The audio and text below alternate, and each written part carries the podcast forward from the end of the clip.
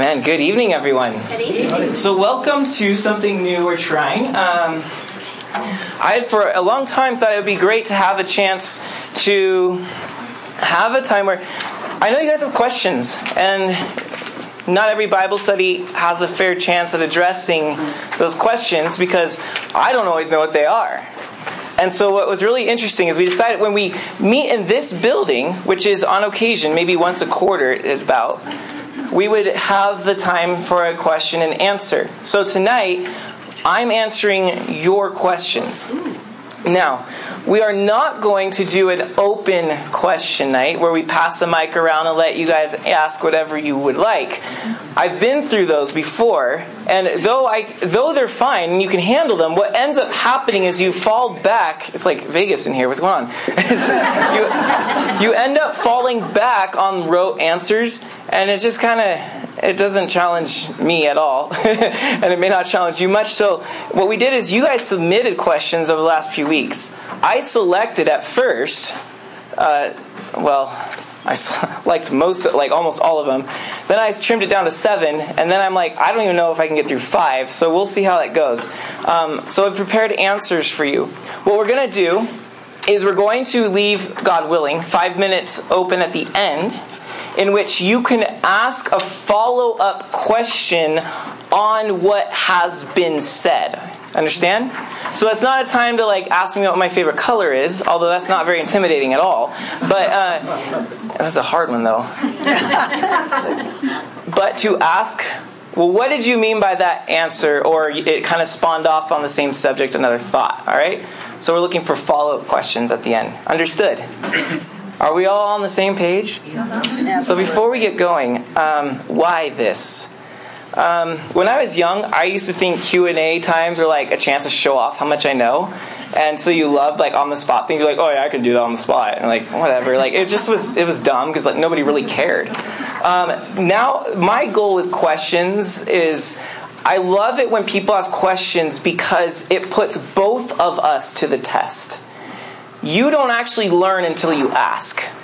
There's, there's this old joke about how there's the bumper sticker, Jesus saves, and the atheist asks, I'm sorry, the, the bumper sticker says, Jesus is the answer, and the atheist asks, well, what was the question? And I feel like often we go to Bible study and we get answers and answers, but we actually never had a question, so it's not enforcing anything. And the way the Jews learned, as a rabbi would choose his disciples, he would ask them question after question, and they were required to not give an answer like we do in our American schools, but to answer his question with a question that showed he had further knowledge of the question he asked. So then the rabbi can engage in another question, and actually what happened is they spiraled deeper into the subject than you would get with just a simple, give me the answers. so I believe that questions are pertinent. And therefore, I think it's good to have a space where we can actually think, hey, this will happen again. Let me jot this question down and give it to the pastor. And just writing questions down is a good thing. Uh, Jonathan Edwards is considered the greatest theologian in America that's ever seen. He's responsible for uh, producing the Great Awakening, the second Great Awakening in America. He's the one known for the sermon Sinners in the Hands of an Angry God. Jonathan Edwards made several vows to himself as a young lad, one of which was, I will never fail to write down a question and then seek the answer out. He made that commit every question he had, write it down and seek it out, even if it took him all his life. So, all that to say, questions are good. I said they challenge both of us. So they challenge you to continue to think more critically and outside the box. They challenge me because well, what happens with questions is you kind of get in your agenda mode, like kind of like these are the things I'm comfortable saying, and then a question comes up, and like, well, that wasn't what I was looking for, and so then it causes me to have to kind of go around another way and to think, well, what are you guys thinking? Oh, that's what you're, that's what's on your mind, that's what you wonder. So it kind of works both ways. So tonight you're going to hear some things that I probably would never say in a message, but the question prompted it, so here it is. Um, also, I'm probably one of the worst question answers of all time uh, because I don't really get straight my you can ask my students i don't actually get straight to an answer. I don't give them a straight answer and i don't get straight to an answer. I kind of just circle around the subject and say well there you go both sides win. So um, that's sort of how i am and i'm a little frustrating that way but i think i also have a peacemaker i'm a peacemaker at heart so i like to reconcile views. So expect a little bit of that uh, my goal sometimes is to make you think more than to make you say, I know everything. that would be a lot different, anyways. Okay. Okay, let's go to the first question, shall we? Yeah, can we actually have the lights on a little brighter? I think it's tough for some people.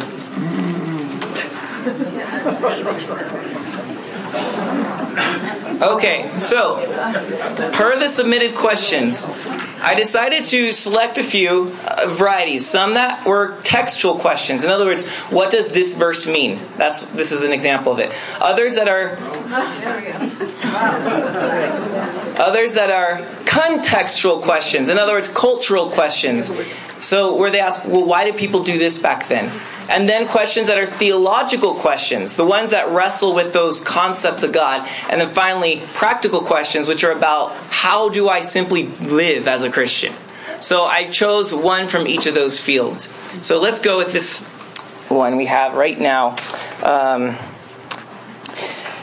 the question What does it mean to take God's name in vain? So this question refers to the third commandment in the Ten Commandments. And if your Bibles are handy and you want to look at it, it's in Exodus 20, verse 7. Exodus 20, verse 7.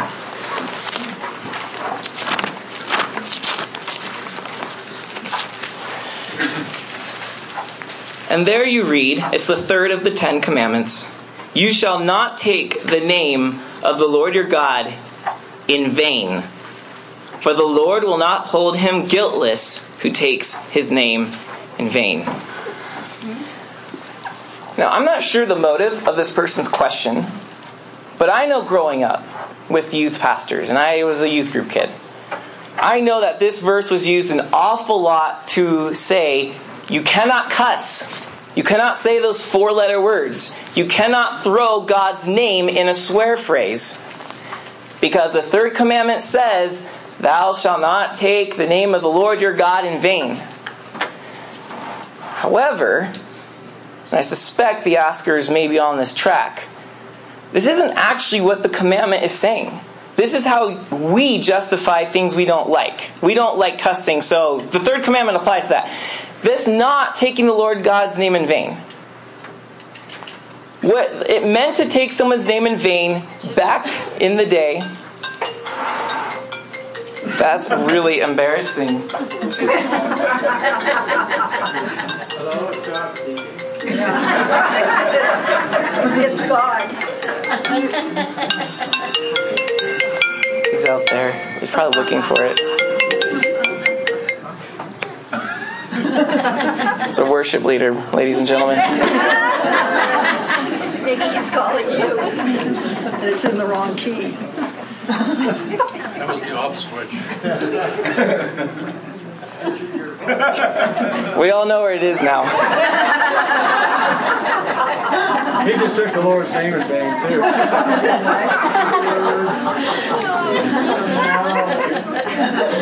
okay.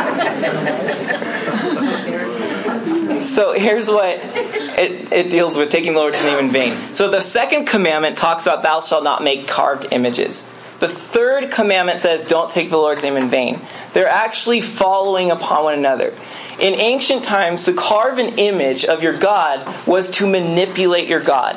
The reason they had idols was so that they could give offerings to that deity to appease it in order to get something back from the deity. What did they want back? Well, most deities were in control of different parts of nature. So if you had the wine god or goddess, then you would give appeasement to that god or goddess so that you could have a good, plentiful harvest of grapes, so that you could have much, much wine. Um, another thing that you would do with those gods is. Um, you would, well, the, the reason paganism had a lot of sexual sins is because when you wanted the land to be fertile, you would do that with human beings, do fertility, and then it would be God make the land spring forth with offspring. And so they would do these things to manipulate their gods. So the second commandment actually saying, don't manipulate Yahweh your God. He does what he wants. You don't get to control what he does by sort of pulling the right strings on him. The third commandment then goes in a little bit off of that and says, also, don't just manipulate my image, but don't manipulate my name. Now, this would apply to how you can manipulate other people. Because what would happen is you could use your deity's name in a curse upon a people and make them, because of the deity's power, you invoke the deity's power and make these people suffer and be cursed. And Yahweh's saying, You shall never use my name to curse other people, to manipulate other people. So, um, we often think that this is just don't cuss. Now, I'm not saying cussing's okay. But the Bible just doesn't actually say anywhere, thou shalt not say these lists of words. It just doesn't say that.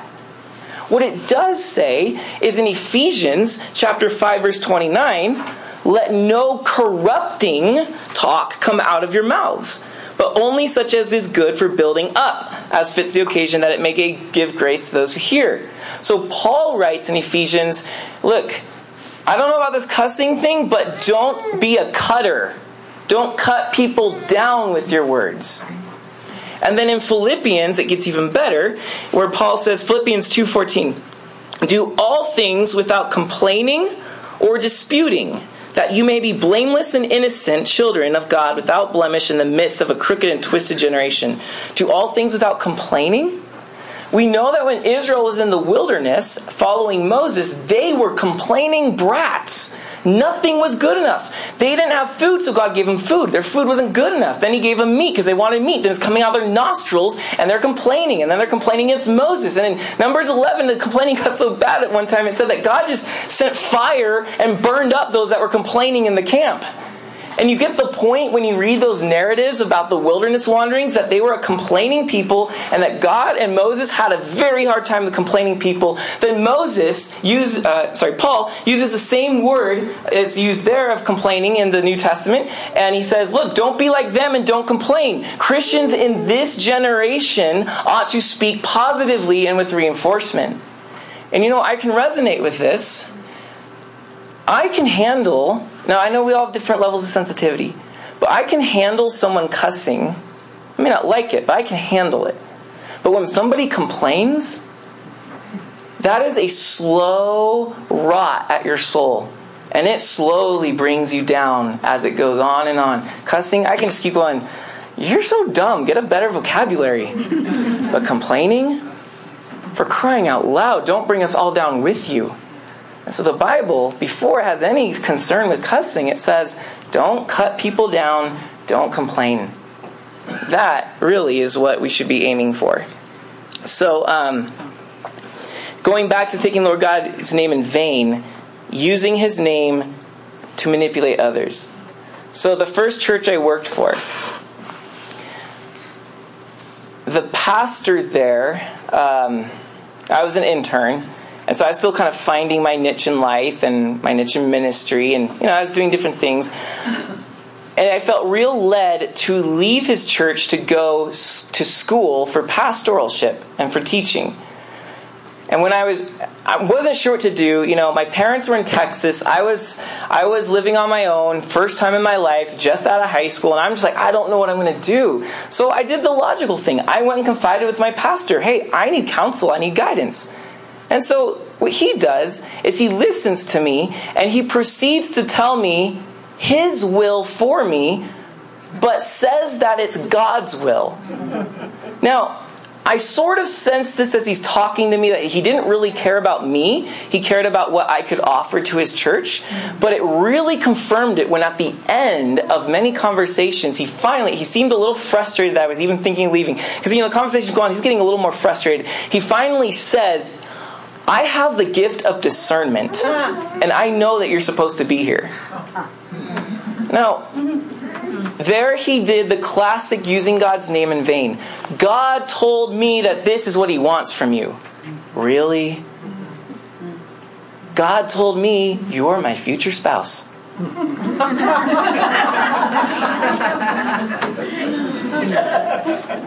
if you give extra, God will bless you. How many of you heard that promise before? It's a manipulation tactic to get you to give more. Is this using God's name in vain? You're emptying its power with empty promises and phrases. Number two, question number two. Thank you. I'll be here all night. No, I'm just kidding. Um, all right, question number two. Why are women not required to wear a head covering when wearing one was commanded in the New Testament? This question comes from 1 Corinthians chapter 11. 1 Corinthians 11. It's a rather lengthy passage, but that's where it comes from if you want to kind of dawdle around it right now. For t- sake of time, I'm going to read you the relevant passages that talk about head coverings. So, verses 5 and 6, 1 Corinthians 11, 5 and 6. Paul, writing to this very dysfunctional church family in Corinth, says, 11, 5. But every wife or woman, it's also it can be translated wife or woman. It's not specific. So every woman who prays or prophesies with her head uncovered dishonors her head, since it is the same as if her head were shaven. For if a wife were not co- uh, for if a wife will not cover her head, then she should cut her hair short. But since it is disgraceful for a wife to cut off her hair or shave her head, let her cover her head. so Paul tells the Corinthians, I want women to have their heads covered. Even in the church service, even when they're praying. So why in the world would he be commanding them to cover their heads? And why in the world are, yep, 100% of the women tonight sinning? or are they? We're sinners. So, okay, so two interpretations can apply here. First, an uncovered head would have been very scandalous back in the Roman Empire in New Testament times. Common dress code, and all cultures have a common dress code, a sort of set of unspoken expectations of what people should wear and look like. So the unspoken common dress code for women was that they covered their heads. That's just what they did. The ones who did not cover their heads were the ones on the corner of the street in the red light district. So an uncovered head spoke of association with a very different crowd of women. And Paul, in the church, we were gathering that women were feeling a freedom to take their head coverings off. Likely because his message was in Christ, men and women are equal. And so the woman, like, finally, we can take these things off and be like the men. Uh, but then Paul says, wait a minute. In Corinth, that means something entirely different.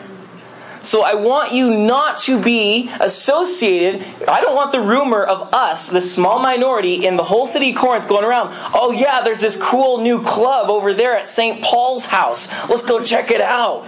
Like, Paul didn't want that going around the city. The women and the church were to be different. So he asked them to keep their heads covered. Another possible interpretation is that there was an exception to women who would take their head coverings off and would not be considered prostitutes. They were the very wealthy women.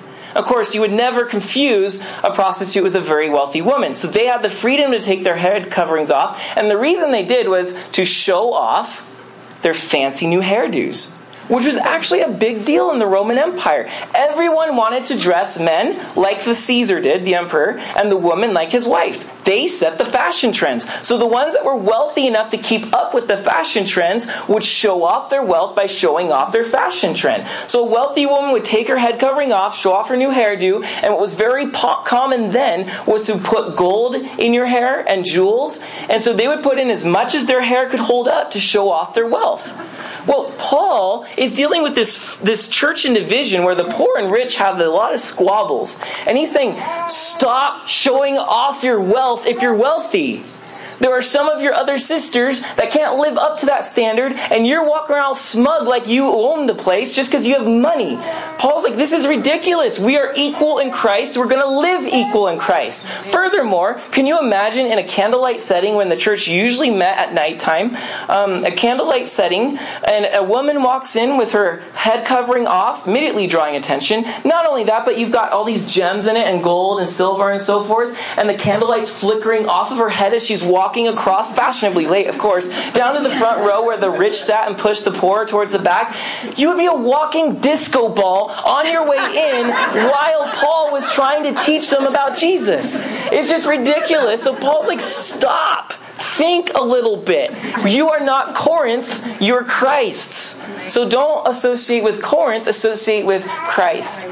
So the reason we don't wear head coverings today is I don't see any disco balls in here, so that's a good start. And we don't associate an uncovered head with prostitution. There would be other ways that that's associated. So today, it's not as much of a threat. And every culture has its own customs and codes. Our custom and code is not a covered head. Now, in the Middle East, it would be a covered head, but not in the U.S. So, make it short, that's that. Um, oh, golly, I have more to say on that. I'm not going to. By the way, I do have a 15 page packet of my. I, I wrote this out. So if I, I'm not covering everything in detail, I may not get to every question. So you can pick one of those up on your way out. It's on the table there. Don't do it now, because then you'll just read it and you'll miss everything. Because I'm far more funnier than when I write. So just kidding. All right. So number three. This is a practical question. How critical is actually reading the Word every day or the Bible? I mean, could you get the same benefit from a recorded sermon, for instance?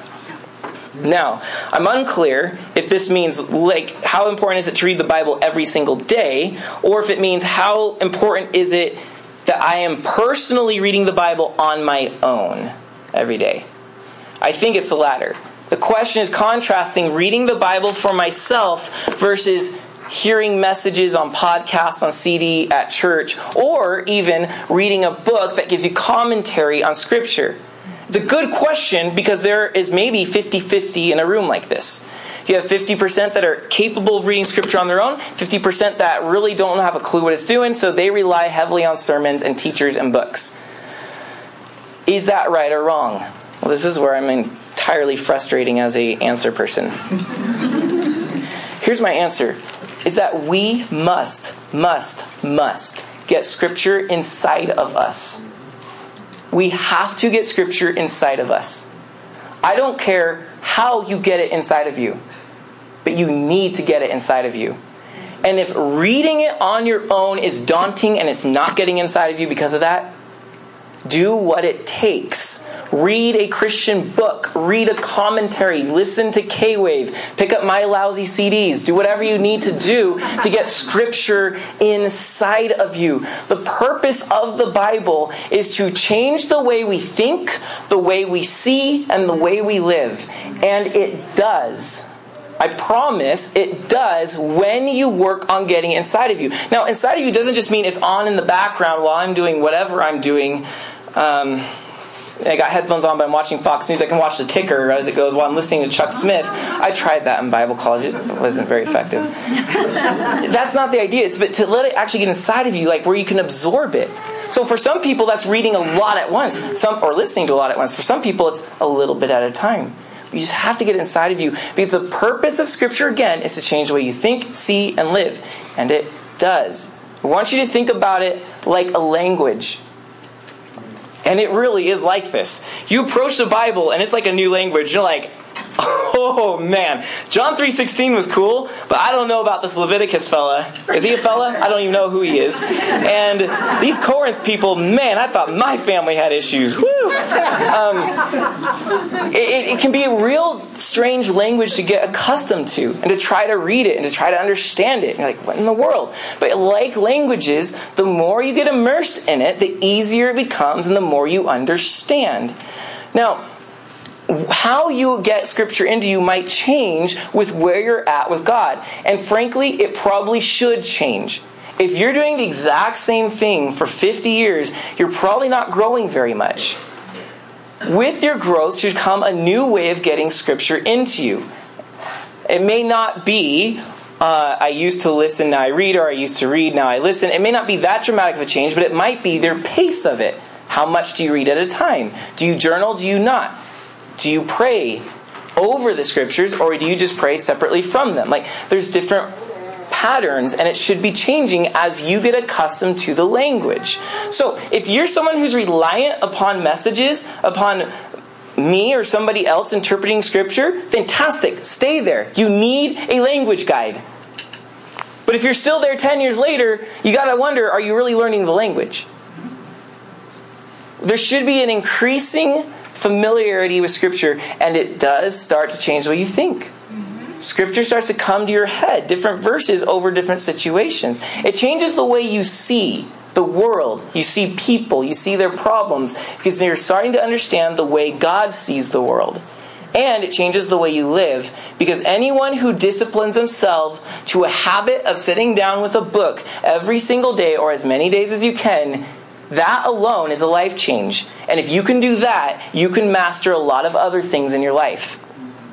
But unfortunately, we're not willing to sit down and discipline one area, so we struggle with a bunch of other things. Very important to get it inside of us. I don't care how you do it, just get it inside of you and seek to keep growing in it. Um, so here's a simple couple guidelines for it five of them. So, whatever you do, read, listen, whatever, do it consistently. Doesn't have to be every day, but make sure it's consistent. Me, realistically, since I've had kids, I'm more like a four times a week person. I used to be every morning, early in the morning, but it's different now. But it's consistent. Just keep it regular. Uh, second, read consecutively. So don't just randomly pick a verse here and there. Like, um, Judas went and hung himself. Oh, that was uplifting. Get it? Uh, next day, Jesus says, Now go and do likewise. God, is this a sign? Uh, don't do that, okay? Some, call, yeah.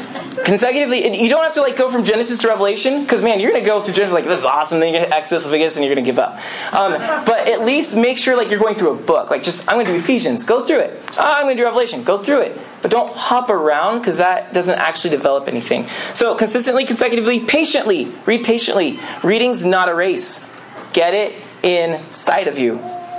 Be patient. Four, read prayerfully. What you read should spawn prayer. If the Bible's talking about something that you're struggling with, just pray about it. That's what it's telling you to do. So just do it. Consistently, consecutively, patiently, prayerfully, and finally, willingly. Man, if this just not happening for you yet, just give it time. All right? Compelling someone to be in Scripture is not a good thing. I've been there, and I've seen it. It's not good to make them do it. So make sure you're doing it willingly. All right, question number four. Are we predestined? Here we go, right? you knew it was coming. Or do we have free will? And by the way, there were two questions submitted in this format, so there you go. How to be in, right? Are we chosen or do we choose? Okay, so some of you have already checked out at the mention of the question. I get it because we've all heard this one before. And we're all tired with where it goes. And it turns into endless debates, some that get very heated. And then you're like, oh my gosh, I don't even know how to comprehend this. I feel like knowing more is making me want to know less. Stop now. Okay, my approach to this is going to be a little different. So let's just roll with it, okay? So come back. So here's my short answer there is none. But we benefit from knowing these two extreme views of God because whichever one you lean towards, or even if you're in the middle, it tells you a lot about who God is in your life and who you will be as a result. It really does. I'm going to give you brief explanation of these two views, and then this is going to be mostly testimonial. So first, the definitions. Do the two sides. Those who say that we are predestined, that God chooses us, are called Calvinists. You say Calvinist? Calvinist. Calvinist. They see that God is extremely sovereign and powerful. Basically, he's a micromanager of everything that's ever happened in history, including individual people's destinations. And that he has selected a few choice individuals to go to heaven, and the rest he's kind of left to wallow about in their sin and die that way. Now, that sounds heartless. But Calvinism really prides itself on the fact that you do nothing.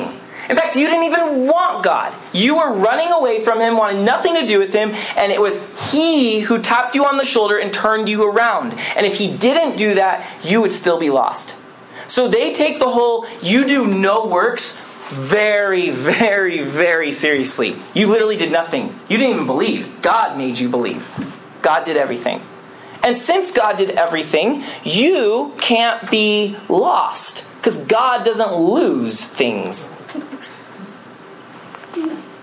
Very big God, very powerful.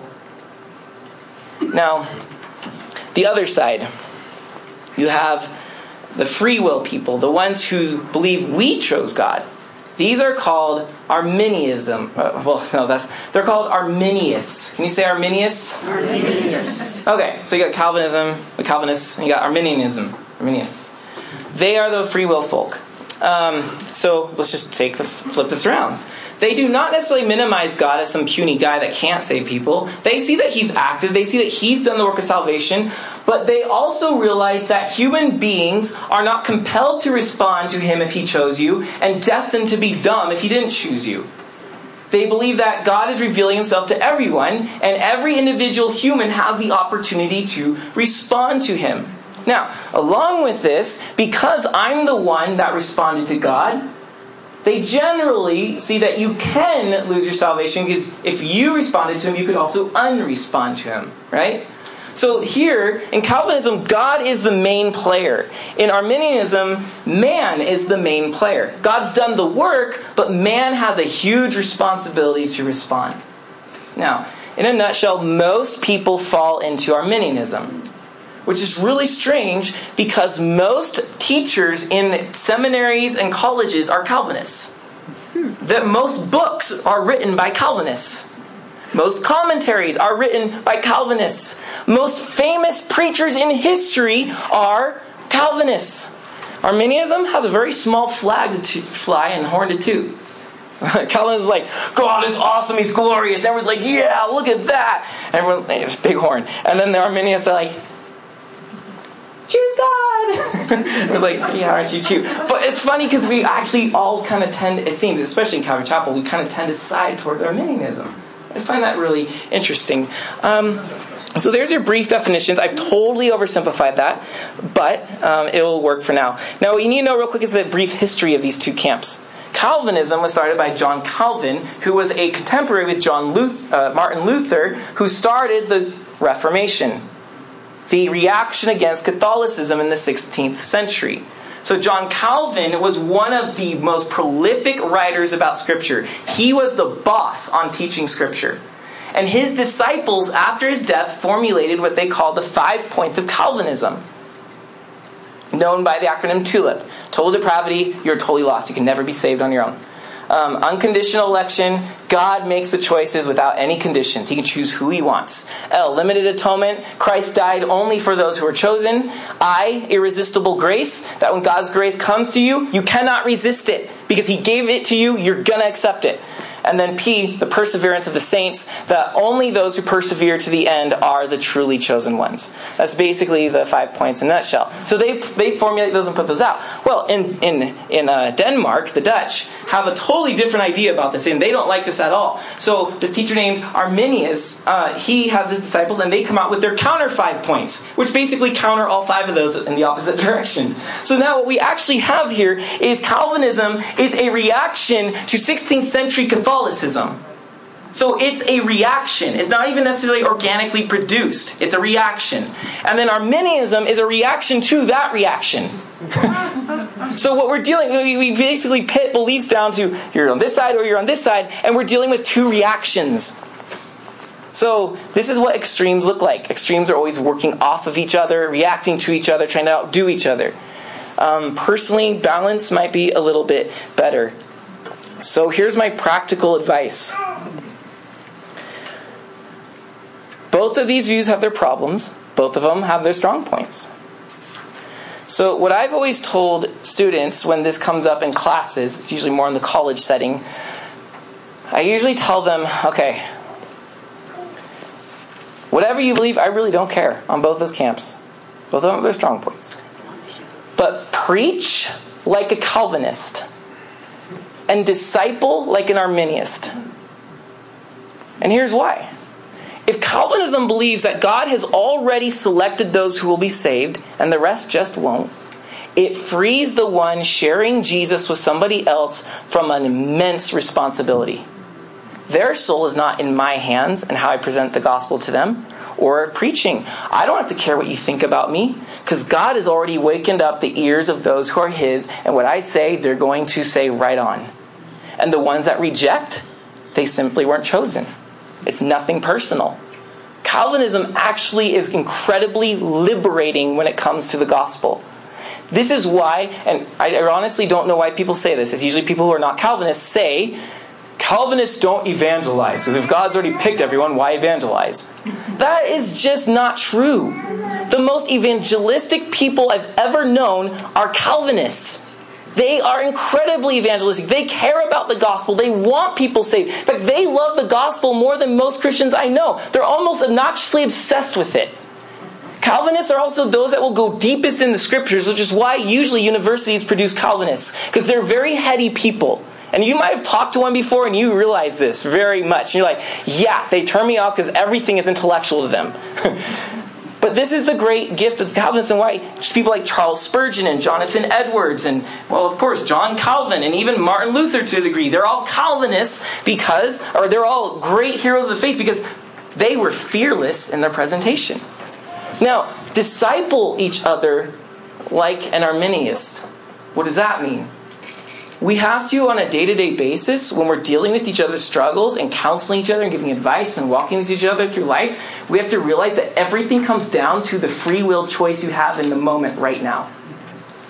And it's horrible counsel to tell someone, well, just wait till God does it because, you know, that sin will be broken as soon as God chooses to deliver you. That's horrible advice. We have power to choose right now. And you've heard this in our Genesis teaching. God gave us dominion over creation. You have power right now to make the choices that are making you who you are. And in discipleship, we have to let people know you choose whether you're reading scripture, you choose whether you're, pr- you're praying, you choose whether you're choosing that sin or not. It's all a choice. Because one of the biggest problems in our lack of maturity, the thing that holds us back from maturing in Christ, is victimization.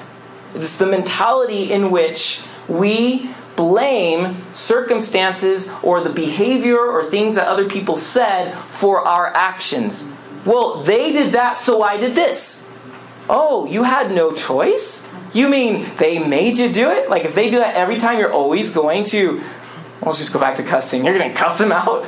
I mean, really, no choice. But we talk like this all the time. We blame, we give our power away we need to be reminded constantly you have power. Start using it to make good choices. So that's the advice. And here's my testimony a little bit in a nutshell. Uh, in my mid 20s, when I got very serious about the Bible, I'd been teaching it for some time, but I was basically imitating Jon Courson, my favorites. Um, it was so bad. I, I mean, literally, I would just tell the corny jokes he tells and everything. Nothing's changed. Um, it was bad. But then I started to like understand, like the language thing of the Bible got a little easier for me, and I began to like dig in deeper. And that's when I met certain class of Calvinists, and I began to think, what? These people are brilliant wow, their God is beautiful. Like, he's so big, he's so in charge, he's boss. Man, I like this God. And so I went full blown in that direction. You know, I adored, I literally, I read everything I could. I wasn't a very big reader then, but I listened to every sermon I could, like always listening to the sermons of John Piper. You've probably heard of him before because he's a well known author and speaker. He's a full blown Calvinist to the point he tries to convert you to Calvinism. and he almost had me. I was like, yep, this is looking really good. But I'm a Calvary Chapel person, so, you know, I'm a closet Calvinist. it's the secret to becoming a teacher, I guess. Just kidding. Um, now, like I've already praised their strong points, so I'm not going to go back into that. But basically, I saw their strong points. I'm like, what's not to love? Man, they're awesome. Well, there's that part about personal responsibility that wasn't going so awesome. And while I'm not entirely sure that Calvinism was to blame for my passive reaction to life, I'm not totally sure that it was innocent either. As I was maturing as a man, as a husband, as a Christian, there were things that really needed to be fixed up in my life. And I was hurting people because they weren't getting fixed up. I wasn't maturing properly. And the whole attitude was, yeah, but I'm praying, I'm reading the scriptures, I go to church, I'm a pastor for crying out loud. Um, and the whole thing of it's God's job to do it, God's got to change me. And that's true, but my attitude was wrong. We can't just keep cruising through life waiting for God to intervene and do something. When the Israelites took the Ark of the Covenant into the Promised Land and the Jordan River was standing in the way, that thing did not part until the priests put their foot in the water. Although the first time at the Red Sea, God parted it for them. But then they had to put their foot in. Sometimes we have to realize that you are responsible for what you're doing. And waiting on God is an excuse because His grace is with you already. And all you have to do is choose right. Well, I was completely woken up one day with this thinking. Uh, there's this essay from an English psychologist. So, a guy in England, he deals with a lot of the lower class in England. He writes essays about what he sees about the lower class. His essay called The Knife Went In changed my life forever. The Knife Went In is an essay about how criminals he talks to all have the same way of talking. Man, I know it's not fair I'm in jail. I don't know what happened in that fight. The knife just went in. One thing led to another, you know, things I got out of control. The knife went in. That's the premise of his essay. And I'm reading that, I'm thinking, Lord, I have been using this excuse for a long time. I don't know why I'm doing the things I'm doing or why I'm the way I am. It just is. I'm working on it, but I'm not really. I'm just waiting for God. So couple that with the idea of God giving us dominion over creation, that teaching we had in Genesis, and that Paul is dittoing that by saying the Holy Spirit is in you, I began to realize I have a responsibility right now to make choices. It's not up to waiting for this big God to come intervene with his with his irresistible grace to change me. I can right now make the choice, I will change. And my life was forever changed from that point. I mean, I matured rapidly after that point, I think. I have to ask my wife and everyone else around me, but I definitely went on a better track. And so, in a way, what happened was I was the, you know, the kid in the middle. Then I grew up and started studying. I'm like, I'm a Calvinist. I'm like, nope, I'm a Arminius. And now I'm like, I don't really know what I am. I don't like labels because they're exclusive. And also, when we give each other labels, we don't actually listen to each other because we're only listening for the words that confirm the label we gave them. I don't like labels. That's right. I don't care if you're Calvinist or Arminian. I don't want to hear what you are. I'm, I don't know where I'm either. Every, Ten years now, I've been thinking about this. Like, what what is it? Free will, not free will? So here's my here's my final two thoughts on this one. Oh, I just told you one of them. Don't be prejudiced against other Christians who have one of these labels.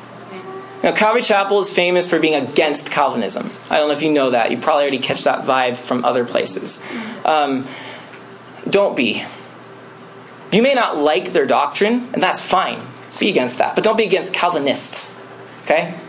There are some really awesome people in that thinking.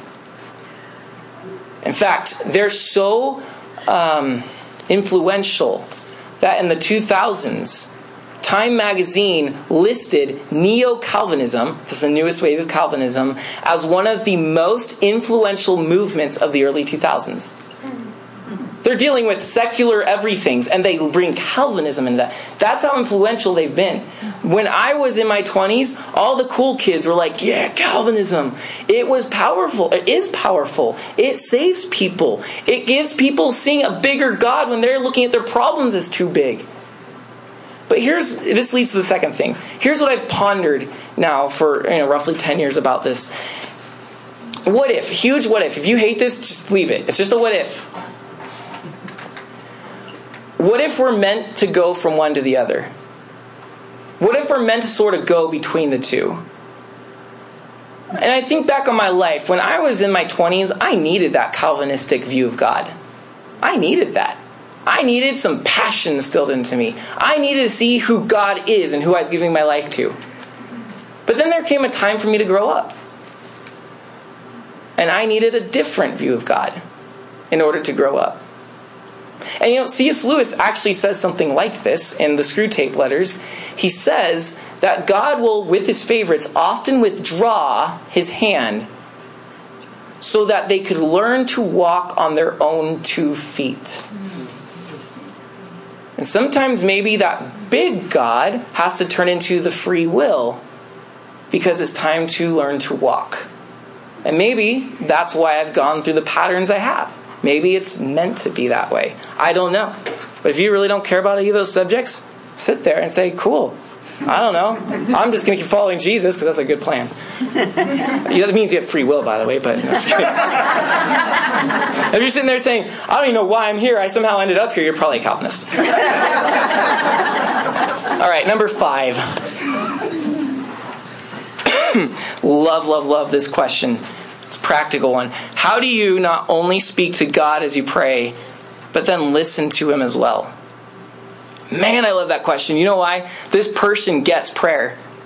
If you're even asking, how do I stop talking in prayer, you're on to something. You're on to something. Uh, at beginning stages of prayer, we talk, talk, talk to God. And we usually say amen when we run out of things to say. Because the silence is terrible. Like, God, don't think me as someone short of words with you. I mean, of course, I just gotta go, you know, so amen. Like, how dare me be short on words before God Almighty, you know? Um, actually, though, you know you're growing in prayer when the silence becomes the golden points of prayer. Now, notice that the disciples come to Jesus and they don't ask him what to pray, they ask him how to pray. Prayer is not about my words, yet we start that way. And we're told prayer is not about you, it's about God. And you would agree with that. But as you make request after request, Lord, heal them, help me, I need money, and this problem, that problem, it's actually becoming more about you. And often that's what prayer is it's all about us. Now, we need to express those needs, but we also need to get to the place where prayer is about God. So, how do we get to listening to God? Listening is keeping Him at the center. Here's how it works real simple. Listening to God in prayer is about a wholehearted focus on being present to His presence. Let me say that again. It's a wholehearted focus on being present to his presence. Now, his presence is already there when you go pray. It was already there before you prayed. You don't work up his presence. You don't get it to come with your magic words or with your act of prayer. It's there. What needs to happen is we need to become present to it. And what do I mean by we becoming present to it? I mean that we are often not very present. The hardest place in the world to be is right here, right now. And even in the last five minutes, 98% of you were thinking about something outside of this room. At least five times tonight altogether, at least. You've probably missed 10 whole minutes at a time because you were thinking about somebody else, or, man, I wish I didn't have that extra helping of pot roast. Something is going on in your mind that's making you not present. And that's challenging. And when silence happens, when you stop talking in prayer and the silence happens, there is an entourage of unwelcome thoughts and distractions that come parading and banging into your head. And so we keep talking because it calms it down. What we got to do is recognize we need space for silence with God to be present to His presence. And so we go there. We go to that silence. The thoughts come. That's normal. You're not broken. Please understand that. You're normal. But every time your mind drifts, you say His name or you say a verse. It's something you've chosen so that you don't have to think about it because you don't want to think. You don't want to like stress yourself out. This is not a time to like make plans and to think through deep questions. This is just a time to be present to God. And so you say, God so loved the world. Whatever it is for you. The Lord is my shepherd. And that puts your focus back to being present in the presence of God. And you know what? It might be two seconds later, or if you're a superhero, it might be two minutes later, but the distraction will come back. And you got to do it again. And it can be entirely frustrating because you realize I'm the most unfocused person in the world. I never knew this about myself. But every time you're distracted, it presents a new opportunity to return to the presence of Jesus. That is an awesome thing. And as like all things, you get better in time. And just sitting there, nothing special happens. God rarely speaks audibly. We think, oh, he talked to everyone in the Bible. He only talked to Abraham like three or five times in his like a hundred and something years of existence. It's really not a lot. So you're not waiting for some Patmos revelation. You're not waiting for God to speak audibly and knock you to your face. Sometimes it's rather dull and uneventful. But you know what happens? Is it actually changes my outlook on life. I realize I'm less reactive to everything during my day because I've learned to push distractions and temptations aside. I've learned to be present to God, to His presence, and that goes with me in the day. And so it's not only we're with Jesus and worshiping Him, but He's actually forming us to keep our thoughts captive. Praying in silence, listening to God is one of the best ways you can pray. Now it can be hard. So here's real quick, this is what I do in my prayer time in the morning. Again, I'm not a superhero. This is like four times a week, right? I told you I'm not that, you know, I'm not every day, but I'm, I'm trying to be consistent. So this is what I do. I begin with formed prayer. Now, formed prayer is exactly what it sounds like. It's a prayer that's formed. It's pre-formed. I don't have to think about it. It's there, and I believe in formed prayer because um, sometimes we're too prone to pray what we want to pray when we, we need something other than our feelings to lead us. So form prayer helps me put myself to somewhere where I may not be, and it forms me in my thinking, in my relationship with God. Now, form prayer might sound to you a little liturgical or Catholic, Catholic, um, but actually it's used by many, many Christians, and the Catholics just happen to be really good at form prayer, and Calvary Chapel people happen to be really bad at it. so just somewhere in the middle is really good. So I start with form prayer, and it sounds like this. O Lord, let my soul rise up to meet you as the day rises to meet the sun. Glory to the Father, and to the Son, and to the Holy Spirit, as it was in the beginning, is now, and will be forever. God for us, we call you Father. God alongside us, we call you Jesus. God within us, we call you Holy Spirit. You are the eternal mystery who enable, enfolds, and enlivens all things, even us and even me. Notice the plural, too. It's good to pray in the plural. Remember, it's not just about you. Even us, even me. Every name falls short of your goodness and your greatness. You can only be known in what is, so give us such perfect seeing as it was in the beginning, is now, and will be forever. Then I pray Ephesians 1. God of our Lord Jesus Christ, Father of glory, grant us a spirit of wisdom and revelation in the knowledge of you. Enlighten the eyes of our hearts that we may know one, the hope of your calling. Two, the riches of your inheritance in us. And three, the immeasurable greatness of your power, which is at work among us. The very power you used to resurrect Jesus and elevate him high above all authority. I love that prayer because it reminds me, God, open my eyes to see that power is actually reality within your Christians. And then I pray Psalm 5, and this closes the form prayer. Uh, Psalm 5 Give ear to my words, O Lord, consider my meditation. Listen to the voice of my cry, my King and my God. For unto you will I pray, my voice will you hear in the morning. O Lord, in the morning will I direct my prayer unto you and watch, which is the cue to listen. I direct my prayer to you. So I will take, now, so form prayer. Second, I'll have a moment of free prayer. Free prayers, you just pray what's on your mind and heart. You just let it go. Shotgun, it's spraying everywhere. A free prayer is you just get all those things because I don't want them floating around the back of my mind, worried about so and so. Just pray for them right there and make it quick. You know, it doesn't have to be lengthy. Like, God, if you hear me longer, you'll like do it, right? Just get it out there. So the free prayer is done, and so then I'm watching. Like the psalm said, I make my request known to you and I watch or I wait or I listen. And so then I have have that moment of silence where I, I and when I'm distracted, I return to being present to God's presence. I'll let this go as long as necessary. And I usually know when it's about good because I feel open to the possibilities of God working through me in that day. We usually start off very closed. but gradually I open as I listen. And when I feel like I'm there, I feel like, all right, move to stage four. So it's a form prayer, free prayer, listen, stage four. Then I utter more uh, free prayer that might have surfaced in my distractions. You just put it aside, and like, okay, I'll pray for those. And then I close with form prayer again. See how it works? Form, free, listen, free, form. It's called a chiasm if you care. Um, so I pray with, oh, it's going to take a while to read. If you don't know the St. Francis prayer, it's fantastic. Lord, make me an instrument of your peace. You pray that one. I love that prayer because it also talks about not being passive, but being active. Let me not seek to be understood, but to understand. Not to be loved, but to love. I love that because we always want to be understood and loved. But it, it reminds me every day no, you be the one to go understand people, you be the one to go love people. And then I finish with, of course, Our Father in heaven, hallowed be thy name. And I love that one because it emphasizes the us aspect. Give us our daily bread. I have to remember, we all have needs. Forgive us our sins. I'm not the only sinner. As we forgive those who sin against us, I have to be forgiving if I want to be forgiven. It's so beautiful to remind yourself of that every day. Okay, that's long enough. Well, um, like I didn't do too bad. I got through five.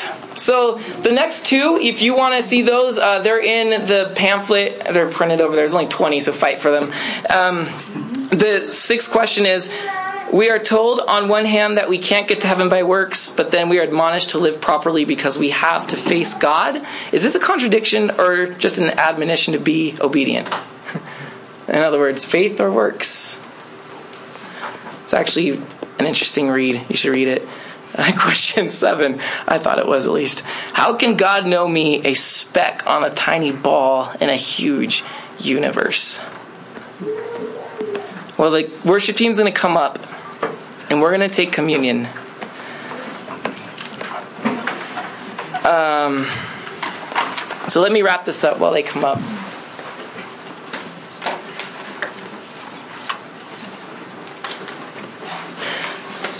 I want to ask you guys not to be so concerned about the cussing you hear around you as you are with your own negativity. It's so easy for us to condemn those that have potty mouths when you actually are quite a complainer yourself. Seriously, let's work on not judging others' mouths and working on our own. I also want you guys to think about head coverings. oh, you guys are pretty modest people. Um, no, but I. Oh, you know, I didn't go into this because it was the next question. Never mind. Then skip that one. I want you guys to think about um, Calvinism, Arminianism, not in the way that hurts your head, but in the way of thinking. You know what? God has everything taken care of. So when I need that, let it rest. But to realize that He's also giving you grace and power right now to make decisions. So if you've been sitting on something, you've been like the whole, well, God hasn't done something yet. Wake up, man up, woman up, mature up, and do what you know you need to do. Preach like a Calvinist, be confident and bold, but disciple and counsel like an Arminianist. We're helping people remember that they have choices to make. Um, then read your Bibles. And I don't again I don't care how you do it. Get every CD I've ever taught. Do the podcasting. Listen to other people. That's one way. The Bible app, it's totally free. It's a great app because some of the Bibles they read to you.